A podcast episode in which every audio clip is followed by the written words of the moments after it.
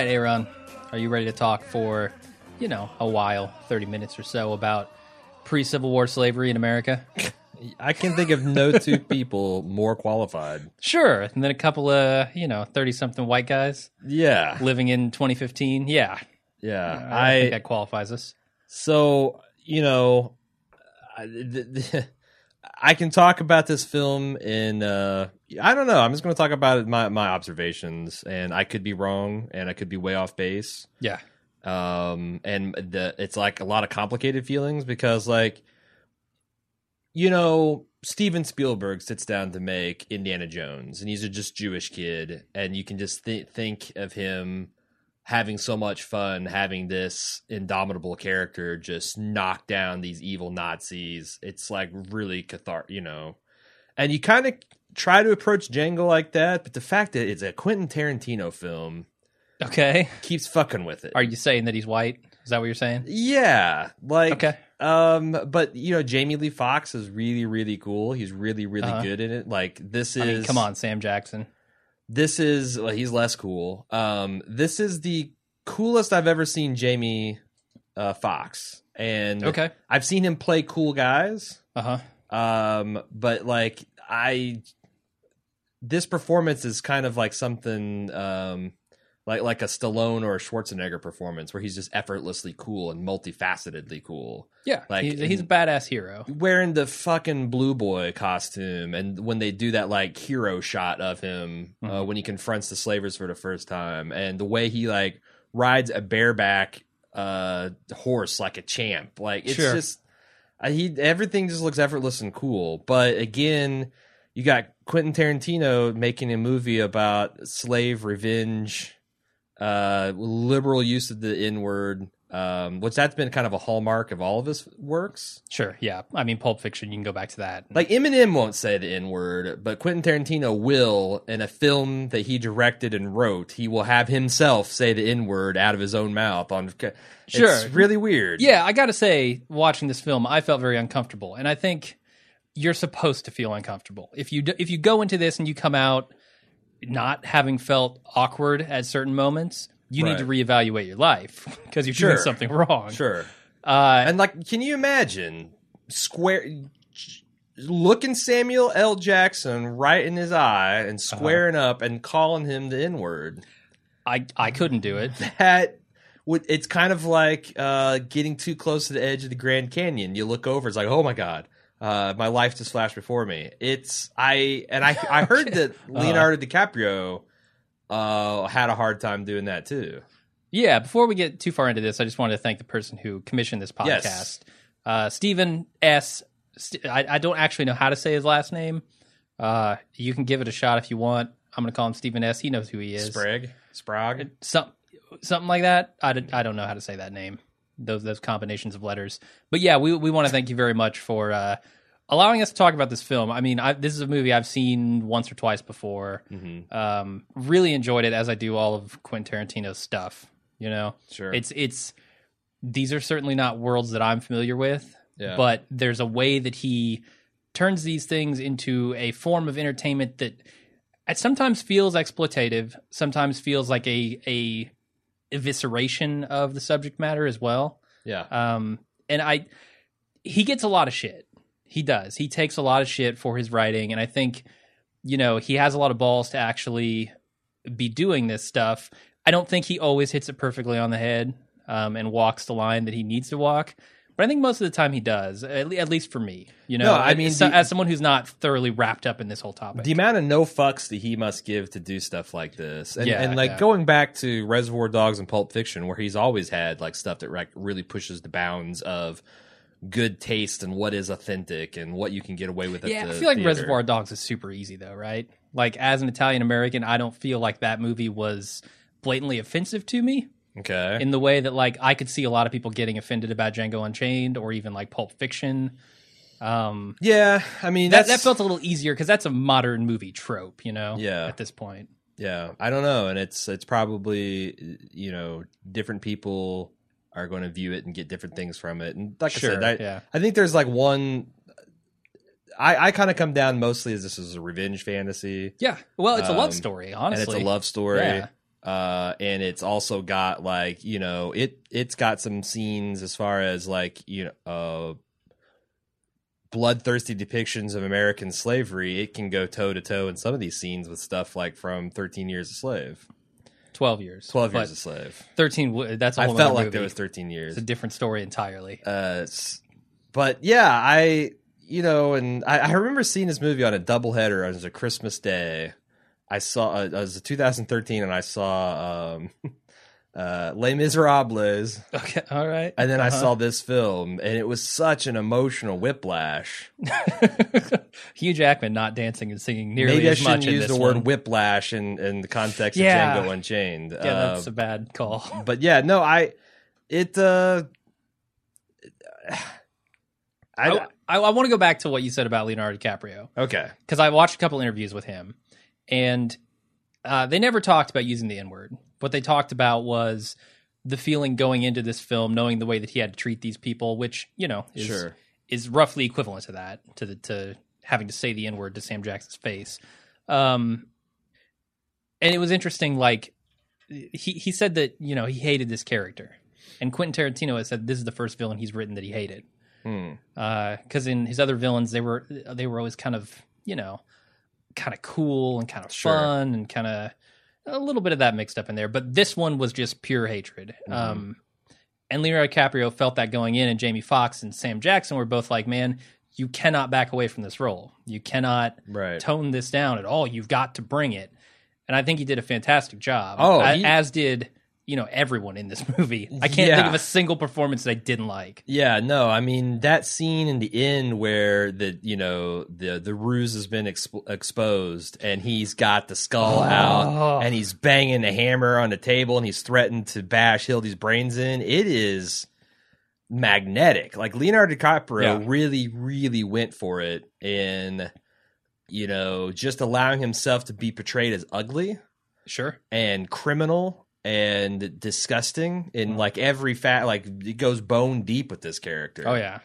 And you know how like you, you talking about Jamie because this Jamie Foxx had like a performance within a performance uh-huh. because he was playing Django the slave the, the slaver the black slaver which is the lowest form of of of of life for uh, these these early African Americans. Yep. and he was forced to you know kind of do and say things to his his fellow um man that he would you know obviously not want to do and he had to be cool with things like you know the, the, the, you see a man ripped the ripped apart by dogs Yeah. That's terrifying. and it all bo- it all boils it, it it just keeps on piling up this tension and piling up this tension and it ends in one of the most epic gunfights I've seen in cinema like Yeah. I'll put it up against the lobby scene in Ma- the Matrix, uh, against anything in Uh-huh. Equilibrium, uh, against anything in like the John Woo Hard Boiled. Like Mhm. it's just amazing, uh, amazing, and it works because you have been this tension has been ratcheted like one click at a time. You know, just just offense all off after offense after offense um, just piling up until you as an audience are ready for that catharsis. Yeah. But um, The- the- I don't know what it's like to play a character like that, and even to be like, what is it? What was it like for Samuel L. Jackson sitting in that makeup chair, becoming this character? Um, Can I say I think he's the villain of the story? really? Yeah. I mean, more so than Leonardo DiCaprio. And I think, I think Sam might agree based on the interviews that I've, I've seen of him. Uh, because, you know, Steven is a guy who he says is, you know, he's a race trader, right? And I, I don't really honestly feel that term inside of me. Uh-huh. um, like I'm sure some people do. But you can imagine that betraying your people uh, in order to preserve the kind of lifestyle that you've been given on the backs of all those people is a g- more grievous sin than being the one who perpetrated that that slavery stuff. You know? Well, I mean, that's another way of saying that the true villain of the film is the institution of slavery. Because anytime you have something this over the top oppressive, you're going to have unnatural and abhorrent forms of life that fill in those gaps by necessity because it's just Yeah. like you know in end of 1984 when Winston's ready to sell his love up the river because he just has to do anything to get those rats away from his face Sure. like there you know I, I i don't know if this is fiction or uh, if this is a real historical account or this was a real historical account passed off as fiction or what Mhm. but i remember hearing somewhere that you know whenever they go through the gas chambers of like auschwitz or everything that it's always the men on top of the women on top of the children like in, in if you're just reduced to an animal scrambling for, for survival you lose all your humanity Oh, and you're just what you're doing anything Okay. you're doing anything to live and Yeah, yeah. like i feel like that that is adequately describes this so it's like how can i judge steven i mean yeah he's a coward Mm-hmm. Well, I think the movie he he is a coward. He's he's a traitor. He's he's all those horrible things. But I think the movie itself is trying to tell you that in some ways. Yeah. Like when Django describes, you know, being a black uh, slaver, Mhm. that he literally says that's the worst thing you can be. And so for you know Sam Jackson to be so wrapped up in this, um, to where he's oppressing his own people in a certain way, yeah um, I think he's looked at as that black slaver, even though Jamie Foxx is the one playing it. Mhm. Um, you know, Django is the the guy playing that character. I think that Steven actually is that character. And then if you look at like the end of the movie, who's the guy who dies last, right? The the big final triumphant thing is Steven getting killed. Hmm. And I, I feel like also the way that he kind of understands what's going on here with this ploy to get Broomhilda out, you got to think he's smart enough to understand what he's doing as well. So it's not just a case of like him not knowing any better uh-huh or just like being kind of oblivious. He actually understands what's what he's doing, oh yeah and it's kind of more offensive. I I don't want to say more offensive necessarily, but I think he's the the bigger villain of the film. right Like I Leonardo DiCaprio in that movie, fuck that guy. He's offensive as hell. Yeah, but you know, But it's so like, is So, Steven. so speaking of Twelve Years of a Slave, there's a lot of things that that guy had to do that were not he's not especially proud of, and a lot of compromises Oh, yeah. he had to do. Yeah. And I, you wonder, like, he was a very smart man, and he Mhm. didn't do things carelessly, and he was very meticulous. But you, you wonder if uh, he'd spent 50 years, if he'd even survived that long. But you, you, you age him up to Steven's age Yeah. what would he look like? Like that's what I'm saying. Like this is an institution that um you know robs people of humanity. It was it was designed to be, be brutally repressive. It was designed to Mhm. uh keep a population in ignorance like you know to where it's forbidden to learn how to read or to be educated at all. Um you know what do you do if you can find if you can if you can act a certain way that lets you wear comfortable clothes and work in a comfortable environment or you can be whipped or have your family split apart or spend 10 days in a hot box. Uh you know i'm not going to say that i it's like what is what is a moral compromise? What does it even mean in that kind of uh, situation? Yes it's His it's heroic it, it would be heroic to withstand that. I don't know Yeah. that you could say it's evil and villainous to not. Oh it's his almost portrayal like of it wasn't one where he was reluctantly cooperating with it. It's one where he was kind of gleefully involved in it. But look at the man he was serving. Can't would Mm-hmm. a man who was just merely tolerating it be elevated to that position at Candyland? I don't know. Like you would have to almost. I mean, the way I see it is like you'd have to be co-opted into the system and and and, and even help enforce it. Mm-hmm. To the point of like he was almost insolent in the other way. Like you want me to treat this man like a human being when I know for a fact that he's an inward this and that. You know, to, to- he was almost insolent to Candy that he was trying to uphold this system so much. I mean, I guess it's tied up in you know the idea of um, the the one that you know Leonardo DiCaprio's character explains, uh, Mr. Candy, Monsieur Candy. hmm Uh, it- the idea of you know why didn't the barber slice his father's throat open?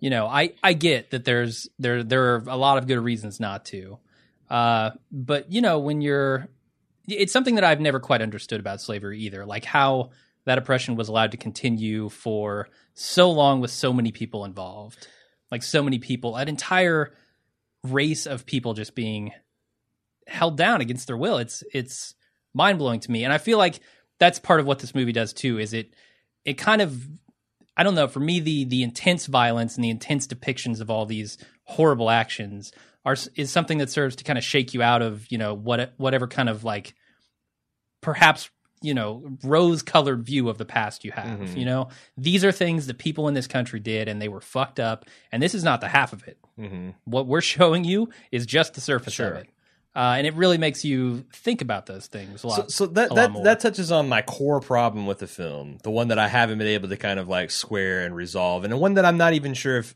T- Tarantino realizes exists. But Hmm. so there's that that speech about why didn't he slit my father's throat with the razor blade, and you know here's these three bumps, and and these these this is a people who is designed to be servile. That's like, and and. and even fairly well educated people b- buy into this myth of like, well, you know, Jesus, like, how did this go on for hundreds of years without anybody fighting? I mean, there they did fight. There was Yeah. slave uprisings. There was many plantation people murdered. There was many things set to the fire. There was many revolts. Um, two hundred thousand African Americans fought in the war for the Union. Many of them free yeah, slaves. this is two years before the Civil War happened. So, so it's like it's one of the one of the weird myths about American slavery that it was something that just people went along with that there wasn't any active rebellion. It's just that those that rebellion was uh, brutally put down. It's like this. You Yeah. could say the same thing about you know what, what's up with slavery in the Roman Empire. I mean, uh, Sure. but but there was three servile wars at least that I can remember. Um, so so and you know, I so so you've got that. So Quentin Tarantino is dealing with this myth of African American pa- passivity and um, you know subject or uh, submissiveness, right?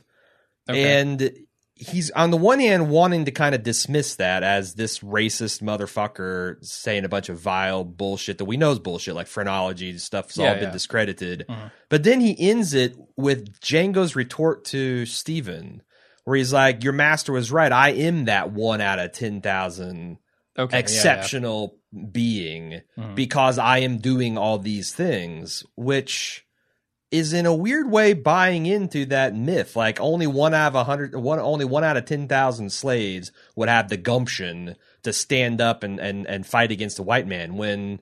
That's just not. That's not right. Like on the Sure, the I movie mean, ultimately, it with one culminates in a war that that frees a whole bunch of people. yeah, the the movie on one hand raises this issue and dismisses it, but at the end of the movie, and this is supposed to be this epic one liner, it almost upholds that same Gotcha. myth. Yeah, And I thought that was the one thing that is is still kind of leaves a funny taste in my mouth. Um, sure. and I'm, I'm, not, going quite to try sure to. about. I'm not going to try to apologize or you know make excuses for Tarantino in this uh this podcast. That's for him to do in interviews if he so chooses. You know what? I was thinking. Uh, I don't yeah, think, I- I, don't I think. Tarantino's the kind of guy that because I say all kinds. I mean, I have and will say a bunch of offensive shit in my lifetime because I I have a lot of profound ignorance in in you know yeah, my life does everyone. experience and and where I was born and Mhm. and the kind of homogeny that I grew up with. So I'm sure I say all kinds. And when people say, "Hey, uh, that's some offensive shit you're saying," um, I'm one of the first people like, "Okay, well, tell me why," because it doesn't surprise me. I kind of feel like Tarantino is kind of like that, and I, I've, I've seen him bristle when people want to ask him about violence in his works. And I'm I'm on his side of that. Like fuck all those people that like every fucking time a Quentin Tarantino movie comes out, it's like, oh look at the blood, oh look at the death, look at this. It's like okay, whatever. Yeah. Um, but that's that's the one thing I'm not quite sure about.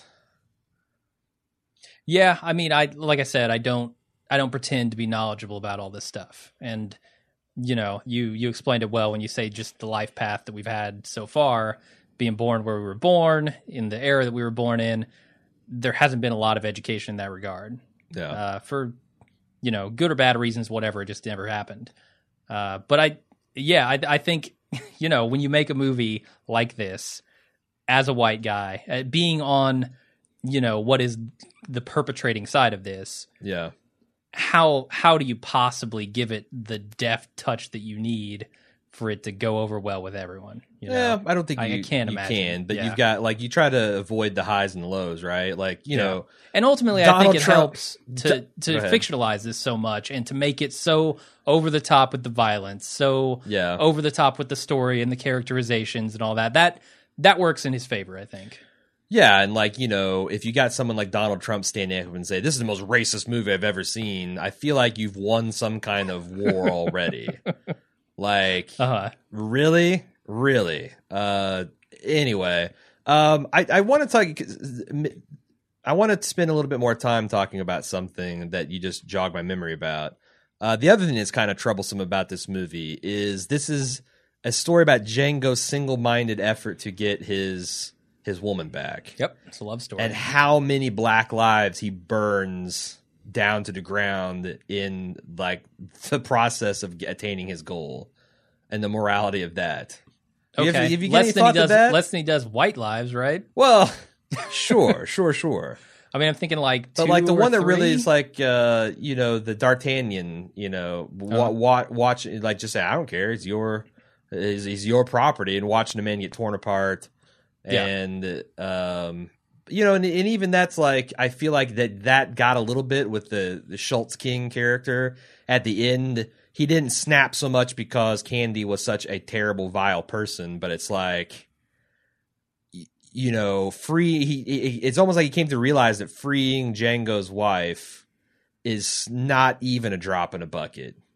It is. It is such a small dent on the scale of human misery this place is uh, is producing that he just couldn't stand anymore. And and then, you know, indeed, Django brought the whole thing down. But more thematically, go back and like they established that Candyland is the fourth largest uh plantation in the I think the state that they're in. Mississippi, yeah. So it's like even then, like destroying something so vile, you know, you knocked off the fourth worst one in a single state. Yeah. So it's like But I, so I like to think that the end of this movie is, you know, something that in this fantasy world sparks the revolution to come. yeah. Um, you know, he he may at this point be a one Django ten becomes a thousand, but then he becomes a state senator and starts agitating for emancipation and or you know he punches Tommy Lee Jones in his face in the Lincoln movie yes exactly. there you go. Pistol Uh, whips John Wilkes Booth. no, but that's like uh, a portion of my head canon that I like to to have there. Um, I, I don't know. I mean, what do you want him to do? Do you want him to roam the countryside, taking out plantations one at a time? Is that is that a realistic and that Uh, that right. b No, I'm just saying that that's another thing that when I think movie. about is like it is tough having this heroic character who but but also and and kind of an noble character, an enlightened character, but also have him very single minded in his focus. Like there's yeah, not but it's a a, lot triumph of, for him, right? but It's a that's what that's what I'm getting. There's not a lot of movies with the guts yeah. to just paint it that starkly. Like for, when Django shoots that kid, that that you know, I guess he's a notorious gangster, but he's also at the Mm-hmm. time a father with his son working the plow in the field. yeah, Yeah. And like how cold that is, but that is kind of like one of the motifs of the movie. And Quentin Tarantino is one of those guys who will not kind of try to flinch or sugarcoat that particular thing that he's decided to do at the movie. Oh yeah, Like he really Yeah. commits to it. And, and Um, I think uh, from the stuff I saw of Jamie Foxx talking that, you know, he views this much more as like, you know, the idea here isn't to win necessarily a victory of slaves over their masters. It's about people being treated as people and Okay. human beings. And and ultimately all Django wants is to be given the opportunity to live like a human being should live. You know, Mhm. be loved, have what he desires, have freedom, stuff like that. And that is what Django's quest is about. It's you know, it is wrapped up in the time period that it's set in, but very much it's just a personal a personal desire to be free and to be loved and that kind of stuff. I want to talk about some Tarantino things that I've noticed in this film and some things I like because so Tarantino is one of those guys that kind of builds up a stable of actors and actresses. He's kind of like in a Wes Anderson type of mold where, uh, Sure. and and even, um but I, I like how he works with Christoph Waltz in Inglourious Basterds. He's like, I really want that character into a Western themed, you know, revenge movie Amer- about American slavery. So I'm going to cast a German dentist as a bounty hunter. Mhm. And then, of course, Django's wife will be named after this this legendary figure in, and and German, and she'll speak German, and there'll be this Yeah. whole scene where they get because that was so much fun in Inglourious Basterds to have the the investigator talk with the French milkman. Like Mhm. it's so tr- fucking transparent and bizarre, Uh-huh. but it wor- it totally works. Why does it work? I feel like it works A because Tarantino just has style in his writing. I mean, he puts that bouncy fucking tooth on this guy's carriage on a Uh-huh. spring, and it's ridiculous. but it's also and then he uses it later to great effect. You know, like Yeah. he hides dynamite in that shit. That's pretty cool. Yeah, Um, but yeah, I feel like just he he lends a certain style to his writing that is just plain cool. Yeah. Period. No matter who you are, um, and and it's part being just a genre that's you know semi exploitation. You know, you can get away with a lot of silly shit in those genres. And what does that mean? names And alone, what is like- exploit? Like when this, I, I've. I've I've meant to look this up several times. But when you say something is an exploitation film or like Mhm. black exploitation or Yeah. You know mexploitation, which I you know, guess I don't know the definition. Okay. I, I know it when I see it, but I don't know the But definition. But is is it a pejorative? Like we are exploiting a uh, like, like if it's a, is a horror movie an exploitation film because they're exploiting people's you know fear and horror is black exploitation does that mean we're going to make things that we think are going to appeal to a black audience or does it mean we're exploiting tropes of African American or this particular sub genre of the population to mass Yeah. pa- to, to to package it to mainstream America I feel like it's closer to the latter, but I don't honestly know. Right. Like Shaft is about a, a movie ostensibly about black people, but it's actually Uh-huh. for white audiences. Is that what makes an exploit uh, like a black exploitation film? I don't know. I don't know. I do know that Bro- Broomhilda's last name is Von Shaft. of course, of course. Like it's totally ridiculous, right? No, no, I, I believe I I read something where uh with uh, an interview with Tarantino where he's entirely suggesting that these are in fact like John Shaft's long lost ancestors, like great grandparents. Okay, why not? Yeah, Sure. I like it. I don't know, man. I don't know how to answer your question because I I can only tell you when I see it, and I Because- and I tell you that there are elements of it in Qu- in Quentin Tarantino stuff, but I don't know the actual definition. Because I heard that this film was uh really popular with both, you know, it's just universally popular amongst all audiences, white and black. okay, And I can see why it would appeal to both, you know, to both audiences. It's a solid revenge flick. it is. and it's also like you know uh, a a brutal takedown of the man if you're Mhm. uh, if, if if if you're a, a, black member of the audience. Yeah, and you know, Like a black man is definitely being portrayed as the hero in this story. Sure. It's it's kind of hard not to like in a lot of ways. And even like he, you know, he starts, he's in this chain gang getting marched to wherever, but his backstory is such that he's like been a defiant, you know, rebel against the system from the beginning. That's how he got Yeah. into the situation he's in. Mhm. So like I, I can see that. I thought it was interesting. One of the funniest scenes in the whole fucking movie was the KKK. birth of the Ku Klux Klan. Yes. So so this is intended to be like the Batman Begins the Ku Klux Klan uh, because Yeah. I guess they didn't officially ban- start until two years afterwards. After this, Tell me in the South why before the Civil War you would need a Ku Klux Klan. uh, Right? You know, I don't know. Just a just just why I I don't know a, mil- a paramilitary police force to brutalize Okay. escaped slaves. But the fact is, yeah, it's it started after the Civil War began. No, so I thought it, that it was so interesting because you know one of the things I've been making uh, a bunch of contrast to is like the cult from True Detective, and like you know I'm trying to contextualize like the cult, this Cthulhu, Lovecraft, King in Yellow cult in 2015 versus what it might have been in the 1890s. Okay, and I always yeah, said yeah. it's like you compare the Ku Klux Klan of nowadays. Mm-hmm. They're a bunch of fucking stonewashed, jean wearing, swastika shaved. They've got head, there's sure. no intellectual thought into it. It's all a bunch of reactionary bullshit. Uh, versus what it was back in the day, where it's this powerful thing that controlled and was intertwined in like you know politically and Mm-hmm. through law enforcement and all that stuff.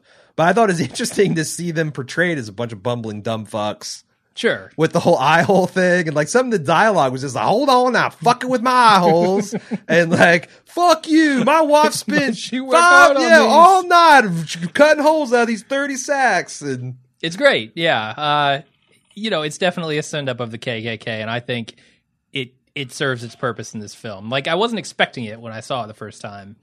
Um, because he plays like this totally other part of the it movie. does. Yeah. And you know, there are several like false endings in this movie almost. Hmm. like the end where you know he you expect him to kill Candy and get out of there with Broomhilda, and that'll Yeah. be the end of it. Yeah. Doesn't go down like that, not at all. And and at that point, you're like, what, two hours into the movie? You're thinking, okay, the movie could be over at this point, Uh-huh. and it has another 45 minutes to go. Right. No, yeah. T- tell me about it. Um, there was also the, there's a lot of funny stuff in the Don Johnson stuff, like Mhm. uh, which is that's the uh, Big Daddy character who is Yeah. one of the forerunners of the, The first Klan, plantation they visit. Yeah. Um, like when he's trying to explain to his one of his girls how to treat Django Yeah. because he's like, you know, he's he's a freed. He ain't like any of you, and she's like, so you want me to treat him like a white man? Nah, nah, no, that's He- not what I said. He gets very serious. He's like, no, yeah. which, you know, is disturbing, but also kind of funny in that way. No, too. it's super funny to see him struggle with, you know, essentially like this is the birth of Jim Crow. Okay, How uh-huh, can I yeah. treat this guy like he's less than human?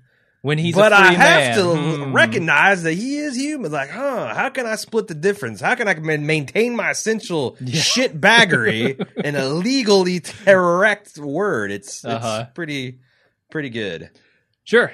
Uh, this movie is actually based on a 1966 film called Django. Oh bullshit. No, well, I mean loosely. Extremely okay, that's what I'm saying. That's what I'm saying. Extraordinarily loosely. Inglourious Basterds was a remake of some kind of When I when I say yeah, when I say a, a based on, I mean like he saw the title and it was a spaghetti western, and he was like, "I'm going to make something with that character in it."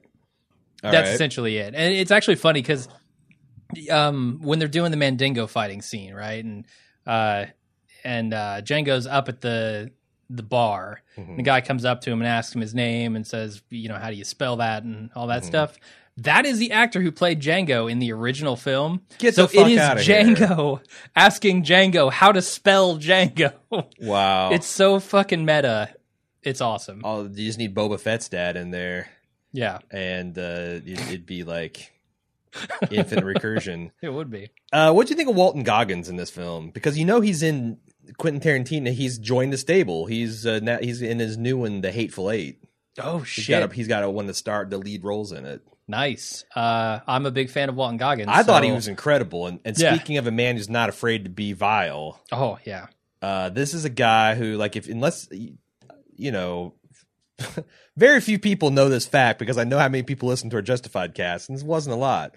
But Walton Goggins, to prepare for his role of um, Boyd Crowder, uh, Boyd Crowder is a white supremacist. That's how he starts off, and he is all tatted up with swastikas and Heil Hitlers and Maltese Yeah. Falcons and all this other shit, Iron Crosses, and he would to, to get prepped into this. He would get all tatted up in the you know makeup chair and put on a white wife beater and just go into the town where they were filming, which is in uh, the, Justified was filmed in like the county surrounding L.A. So it's not like he could he, he could he's not even sitting in some shit kicker bar in Appalachia. Yeah. He's like in some kind of thing, and he's just feeling the stares and the the comments and the acid, and like this is like the kind of guy. Uh, and I thought it was like there was something very comical in the scene where he was going to gill Django, where he's like got the guy's cock and balls in his hands and he's counting down and, and he's like, you know, Django screaming, is, "No, I got you!" Like he was kind of being like really co- trying to be weirdly comforting about it. Yeah. Okay. Yeah. I don't know. And then when Django was like shooting him like piece by piece, his Mhm. hysterical screaming Yeah. made me laugh really, really hard. It was over the top. So was the gore. Yeah, I, as I soon love as he got Walton shot in the pecker and he started just like this high pitched Yeah. wailing, like it really got me uh, the giggles. It's good stuff. His character is not in it much. I didn't, you know, honestly, I didn't feel like he was uh, a big enough part to justify the kind of like cheering that I felt I should have been giving his killing. Hmm. Like I just didn't see enough of him on screen to really hate him that much.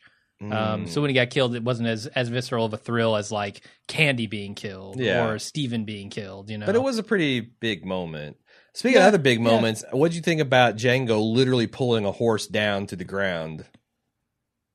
I don't. Can you do that? I have no idea. I don't know. like tip it over side. I, Like I don't know why I see that so impressive, but like Arnold Schwarzenegger punching out a horse in Conan. Well, okay, punching a horse is But totally I different. think I think grabbing an animal that weighs like what five, six, seven hundred pounds, that has four Yeah. fucking legs, it's stable, and you just pull the not even pull the rider off the horse, you just pull the Uh-huh. whole fucking thing down like a house of cards was fucking awesome. it is pretty awesome. So I- awesome. I imagine horses are built for going in straight lines, right? Like yeah, I guess. going forward, not side to side. So it's like I don't think I could pull a horse down. I bet you could. You think I bet I you could? could? Yeah. Now, like if you, I bet it's easier than you expect. this ain't cow tipping, man. This is horse pulling. It's si- similar properties, though, right? Four-legged beasts, uh, kind of narrow and long. I think you could tip one over. I'm just thinking the four, like you know, a table is one of the most stable configurations because it's got four legs. Yeah, but it's wide.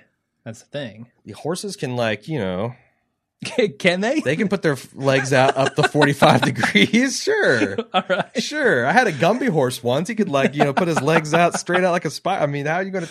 That's You're true. going to tip That's that true. thing down. Okay. it's just like a catamaran on the Gu- ocean. I mean, Gumby science. It's the phrenology of horse pushing. yes, tipping. Yes. what else Uh, do we want to say about this film? a couple other things I noticed. There's a cameo from Tom Savini in this film for some reason. Who is that? He's the dog handler, the guy who unleashes the dogs and pulls the dogs back. But who is he? Who's Tom Tom, Savini, Savini? yeah, yeah. Oh, oh, he's the guy who does like all the effects work for, um, like Dawn of the Dead, and he's in a lot of stuff. He's in a lot of horror movies. Just Oh, that cameos. makes sense because that's the kind of shit that Tarantino loves. Yeah, That schlocky stuff. So putting that in is like you know him casting Christopher Lee if you're a Hammer horror guy. yeah, yeah. I suppose so. Uh, it, it was just strange to see him in a couple of scenes there. One thing I found about Quentin Tarantino is that he likes to like really fetishize extremely genteel things like high-end coffee or the the refined habits of drug dealers or here is where you Mm-hmm. Or had a conversation. you had Christoph Waltz like pouring the per- like a German pouring the perfect pint of beer with Uh. even like the little foam schlacker thing. And, Yeah. And you know the fascination of the the cream that gets put on the uh, whatever strumpet that they were eating in Glorious Bastards. What is that? Like every every Tarantino film I can think of has like some kind of iconic fixture on some mundane activity that he just lavishes cinematic Hmm. pornography onto. Yeah, I don't know. It might be something about being, you know, a director and just wanting to kind of experiment with that stuff. I, I don't know. I don't know what he's into. Like, is he in, really into beer? Hmm. Is he into like the old time saloon type stuff? Like, what what is it about that and him? I, I couldn't tell you. Hmm.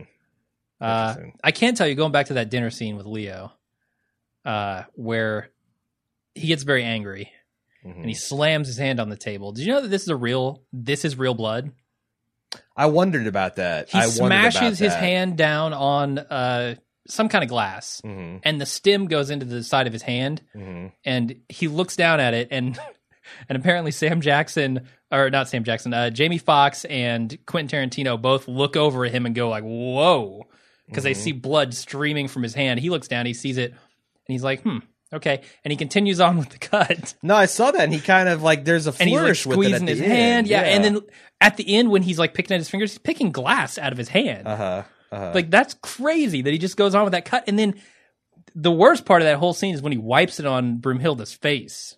that's his real blood. That is real blood, man. Wow, And and she was not expecting it. Uh, Apparently, it's no shit, no shit. that's that's unbelievable. Like for everybody in that scene to not break character, yeah. it- most of all Kerry Washington. Well, that's the thing. If like I would think that if you were the actor surrounding someone, you see something like that going, like your main mission would be, I'm not going to cause, I'm not going to be the one that causes the scene to fall apart because Yeah. if he decides to use this in some way, then I don't. Yeah, this is How far do you like take a- it? Like like if he had slipped and hit his face on the table and knocked out his front teeth. I don't know. Like do you and he and he just stands back I've heard of starts actors acting. getting teeth knocked out and continue. Like Viggo Mortensen famously broke his toe uh, or his Yeah. foot kicking an Oh. orc helmet in the cut that made it into the movie of Lord of the Rings, like Uh-huh. you know, and he gives a scream and he falls down to his knees and it plays like the scream of primal frustration.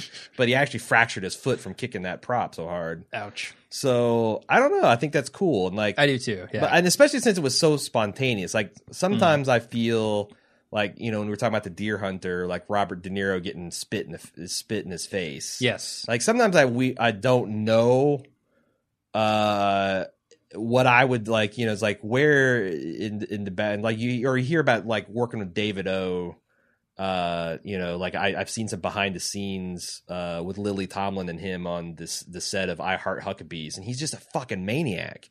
He's fucking screaming and like he's treating these people like human garbage, these actors and actresses, and everyone's wildly uncomfortable. But he Uh-huh. makes this brilliant film as a result. And like I, I'm not sure where I'm at with like that kind of stuff. But when it happens organically and the actors just go with it and use it, like someone gets punched a little too Yeah, hard, yeah. like that's something that like Woody and uh, uh, Matthew McConaughey were both saying about True Detective and their their fighting scene, Mhm. their wrestling scene. A couple of them connect. One of those punches can, yeah, a couple of them connected and, and they were able to use it. And I, I think that's cool, but I don't know I do too. I don't know about directors just fucking with people, with human beings. yeah, yeah, yeah. Like I get the actors are a rare breed, but damn. Yeah. I, I don't know. I- Like I, I can't imagine being Kerry Washington in that scene. Leonardo DiCaprio comes up to you with his bloody hand and rubs it down your face. I, it's like it's I like feel does like he have the great character- hepatitis? Yes. Can we Is- get this checked out, please? Yeah. Does he have the hep, the herp, or the HIV? I'd like to know where exactly I'm. What kind of test I need to get? He is Leonardo DiCaprio. I've seen him. Quentin's behind the camera. Don't open your mouth. I saw him run a train of 20 supermodels into his apartment last night. Exactly. You know, I kind of would like to know what I'm dealing with here. Uh huh. And he has been since Titanic. So come on, man. Yeah, yeah, good stuff. Uh, I don't know. That's all about all I have to say about it. Uh, what about the music, man? It's fantastic. Yeah, the soundtrack is great. I love like you know he's got everything from gangster rap to uh old time country western and it just Yeah, R and B. everything everything fits it so folk music Yep. like didn't he have a jim croce is that Uh, that guy's name Was it or was it Johnny Cash? Did he have a Johnny Cash song in there? uh I felt like I heard Johnny Cash at one point, but maybe not. i don't know i'm thinking the anyway yeah That first song that plays, the one that's Django, that yeah one, that's from the original movie. i thought so Yeah, what about the king one because that i wasn't sure like the i King, yeah like Elvis. No, no, no, no. There's because that was like faux his Elvis. name is King, and it was kind of like the Django Oh. thing, but I wasn't sure if Hmm. it was something. God damn it! I meant to look this up because Spotify recognized it and it didn't come up with like Django, the un- you know the auth- the the Oh. the official soundtrack kind of thing. Hmm. So I was wondering, like, is this? Because I knew the Django one. I'm like, I wonder if he wrote a song that sounds like it would have come from the original film just for the King, the Schultz King, and he deserves it. I mean, that mink coat he was wearing during the winter bounty hunter season was just. But what, uh, what about uh, Django's blue wardrobe, no? I I thought where she's like, "Oh, so you want to wear that stuff?" yeah yeah no Hilarious. I thought it was fucking cool, and again when they they did the whole hero shot of the camera like rushing up Uh, you know, at him at crotch level, looking up at him, and he's just standing there. And even I like second Django. Well, I guess third Django look if you consider his slave look as a look. okay, Like there's slave, there's the So slave you like garb, the- there's the blue outfit, then there's the the hat with like what almost looks like bullets around the yeah, yeah, brim no, it's it's that's with the, the, winter one. and yeah, the yeah. I really like that one. I liked his his uh, his burgundy, his, his black one. slaver look. But I, I think my, my favorite is the kind of maverick look he was wearing at the end. And Alright. when he blew, like, cool guys look at explosions. Yep. Uh, for evidence, see Django. And when he, like, cocked his head back and gave his wife a smile with this, the, the long hand rolled cigarette.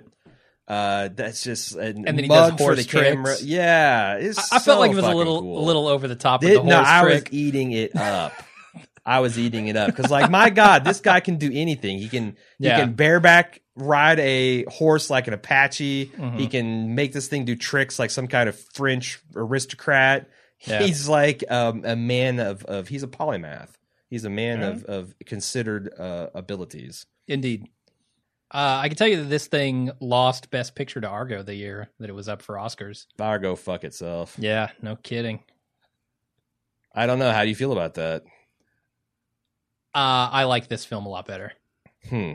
I mean, Argo's pretty good. It's not bad, yeah. Um, this film was certainly a lot more fun. I mean, that, if that's that's one thing you could definitely say about it. Um, I don't know. I just like Tarantino's style, and anything that Tarantino does, I'm kind of automatically on board for. And then this was so good that uh, I felt like it was better. Hmm. Yeah, I'm looking at see like so uh for that year it was Argo, Amour, Beast of the Southern Wild, Django Unchained, Les Miserables, Life of Pi, Lincoln, Silver Linings Playbook, and Zero Dark Thirty. Uh, yeah, I mean, I liked, I really liked Life of Pi. I thought Les Mis was very good for what it was, but Yeah. yeah, I feel like, if it's gonna lose to anything, Argo's the right one. But I, I tell you I like what, it better than Argo. if I had the choice to sit down and watch Argo or sit down and watch Django Unchained, Uh, I want to sit down and watch Django Unchained. they're both about the same length too, right? yeah, Like, they're both really long movies. except for one is just relentlessly visually compelling, and there's like Yeah. so many like I, I've only like that transition when they go, they finally they're done with their winter of bounty hunting, and they're going to go to Green, I think it's Greenbow or Greensburg, Mississippi. Yeah. and then the, the overhead transition of the slaves marching through the mud with the freaky, like I don't even know if they're that's actually historic, but the freaky like hooked yeah, I have no shit. fucking clue what that was. Like for. what? What the fuck must that? What is that for? Because it didn't seem to like restrain them any. It was just like some kind of elaborate, fucked up, weird get up. Like would make sleeping Yeah. or, or laying down impossible. Maybe that's the whole thing. Maybe But, that um, is it. I don't know. but Or that- like that- leading them around somehow. I, That transition Uh. where the huge word Mississippi just Yeah. slides across the, that whole thing and dominates it. It's like that shouldn't work, and yet it does. I don't know why. especially But Tarantino gets away especially leading off of a title card transition sequence. Mhm. Uh, I don't know how. I mean, I guess this is stuff that he's seen in old time movies like spaghetti westerns, and he's like, "Fucking right on, man! I'm gonna do that in a movies in, in 2013." And Yeah, somehow it's tapped into our cinematic shared cultural history. yeah. It feels like he has a really good handle on the genres that he shoots for, and he modernizes them enough to make them visually interesting and compelling in other ways as well. Yeah, uh, and that's kind of why his stuff works for me. And you know his dialogue, his dialogue. Period. It's just fantastic across the board, yeah. His cinematic, no matter what character he's writing for. And his cinematic knowledge has got to be second to none. Yeah. Like I've heard that about him. Like he has tons of like private collections of of of, of celluloid cinema, like movies, like reel to reel stuff. And he's just like you know, famously he he started writing scripts while he's working in a video store, just playing obscure Yeah. shit all the time. Like he just must have forgotten more movies than I've watched in my lifetime. Probably, yeah. Uh, I I do have to say, like from the interview, is another thing that maybe is a little heavy, but this was you know this scene and the scene of like the plantations where you go through the fields and you see all the black slaves out there Mm. and uh, the white slave owners with shotguns on horseback and stuff. Those were kind of the scenes where he was like, before he started filming, after he wrote the script, he's questioning like, can I shoot these things? Like, do I have it within myself to even put this stuff on film? Hmm. Uh, so you know he's asking himself those same questions that we're asking of him, right? It's not like this is a guy who's gone into this without having thought about it, um, and and that's reflected in the way that all the the actors speak about him too. Mm. Um, he seems like a very thoughtful guy. Yeah. So I I don't know. I I really like this movie a lot. Well, and if he has the support of his actors, like you know, if if Sam it's like I wonder. He might have done more reading on this than I than I did, because I was reading more about the social commentary stuff, but and I didn't have time Mhm. to actually look at. But but how did they come up with the character of Steven? Is that something like how much of Samuel? I I wonder, like if because they've worked together so so frequently. I wonder if they collaborated. Like, can what is the most fucked up, repugnant thing we can do?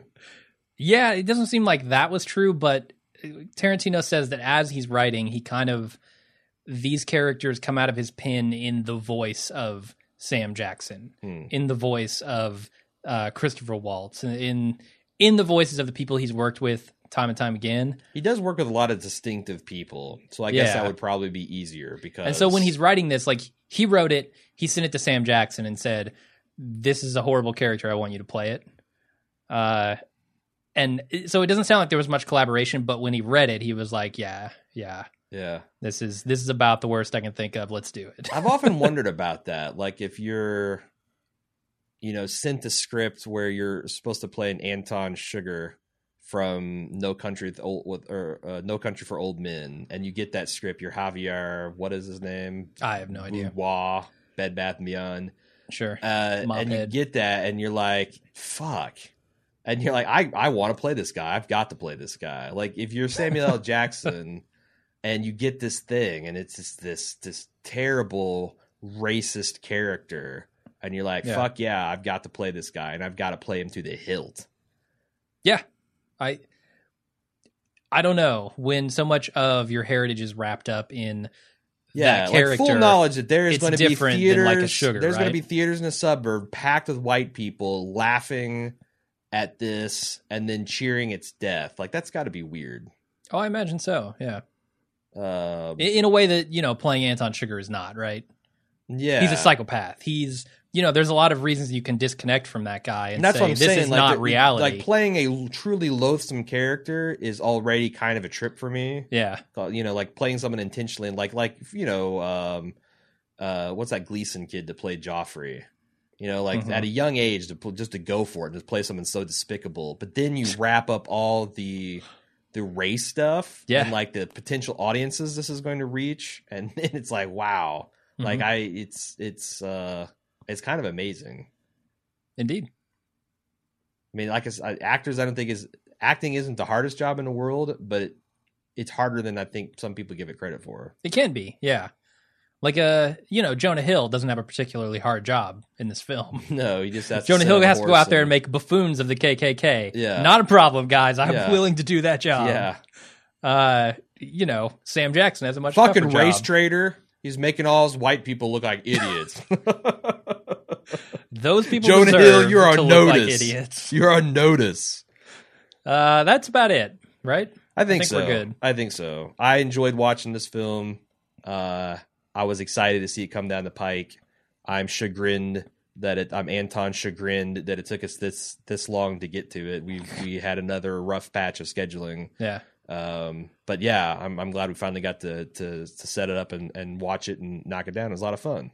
Yeah, I'm kind of This is one another hyped to go back to watching Glorious Bastards after this. Yeah, well, see, I've got that's, Again. I'm a legit fan of this film. I've uh, I don't own a lot of stuff on on physical media. I stopped buying like ten years ago Yeah. and started like getting you know just why would I when I can get it on Amazon or I can you know let the let the cloud save it. But this is one of the few uh, that I have on Blu-ray Um, because you know Along with like The Godfather, you know, some of the yeah, some yeah. of your all time favorites. the all-time favorites where you know you, you got to have 1080p. Yeah. streaming like as good as it is. Eventually, you're going to need 4K. Like, you're to have to keep upgrading that shit, man. Well, the other thing is like, I I long for the day where I can get like a nice 1080p stream that's a real 1080p stream and all the extras. Because that's Uh, the the other extras, reason I yes. buy the Mhm. blue the DVDs and the Blu-rays is because uh, although this one didn't have a commentary, I was kind of shocked. I like the behind the scenes, the making of, the interviews, the extra access you get. You know, yeah, I feel like HBO's doing some of that, which is cool yeah. with their shows, but we need more of it. And it's yeah, it's like some of it, but like the you know Yeah. six minutes you get on each Game of Thrones episode is like. And there's Sure. another great example. The Game of Thrones sets are fucking amazing are. from a lore perspective. Like if you want, if you if if you don't want to be spoiled, but you want to know like a lot of the background stuff, like that stuff is lovingly animated. The house featurettes, those are really and cool. they've got Yeah. like uh like when Littlefinger talks about the fingers and where he's from and his grandfather who was a Braavosi sellsword uh and, and and they actually have Aidan Gillen doing Littlefinger and Littlefinger like in character narrating this history for you and it's really cool. really fucking cool All right, we're going right into our Game of Thrones wrap up cast. Here it is, everybody. I'm ready for it No, Yeah, we, no, we are that- hyped for that too. that, that's though, yeah. that's yeah but so yeah if you want to check out Inglourious Basterds also have that on Blu-ray Okay, you want it, if you you want it, your glorious 1080p. I think it's on Netflix right now, which you, You know you're not going to get it in glorious, Yeah, un, you get it in uncompressed really good 1080p. resolution. Uh, anyway, Seriously, of, Django's available on Netflix too. yeah, that's where I watched it. Okay, yeah. So like you can watch if you got Netflix, you can watch it for free right now. Yep, and check out all the cool stuff we're talking about. Uh, thanks again to Steven for commissioning this podcast. We would never have talked about this film without you, honestly. Um, we just don't go back to older films that often.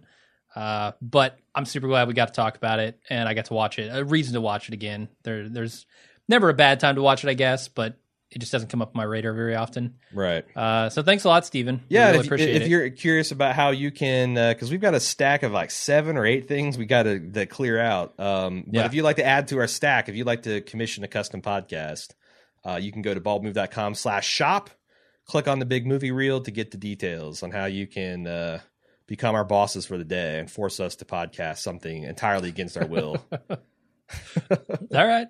Thanks everybody for it's a form listening. of podcast slavery, if you will. oh God. Except for we're getting paid, and it's Ugh. nothing at all like that. And I retract This the- is the- going that's- pretty- this- you should pretty- probably edit this out. pretty heavy at the end here. Thanks, thanks everybody. Bye bye.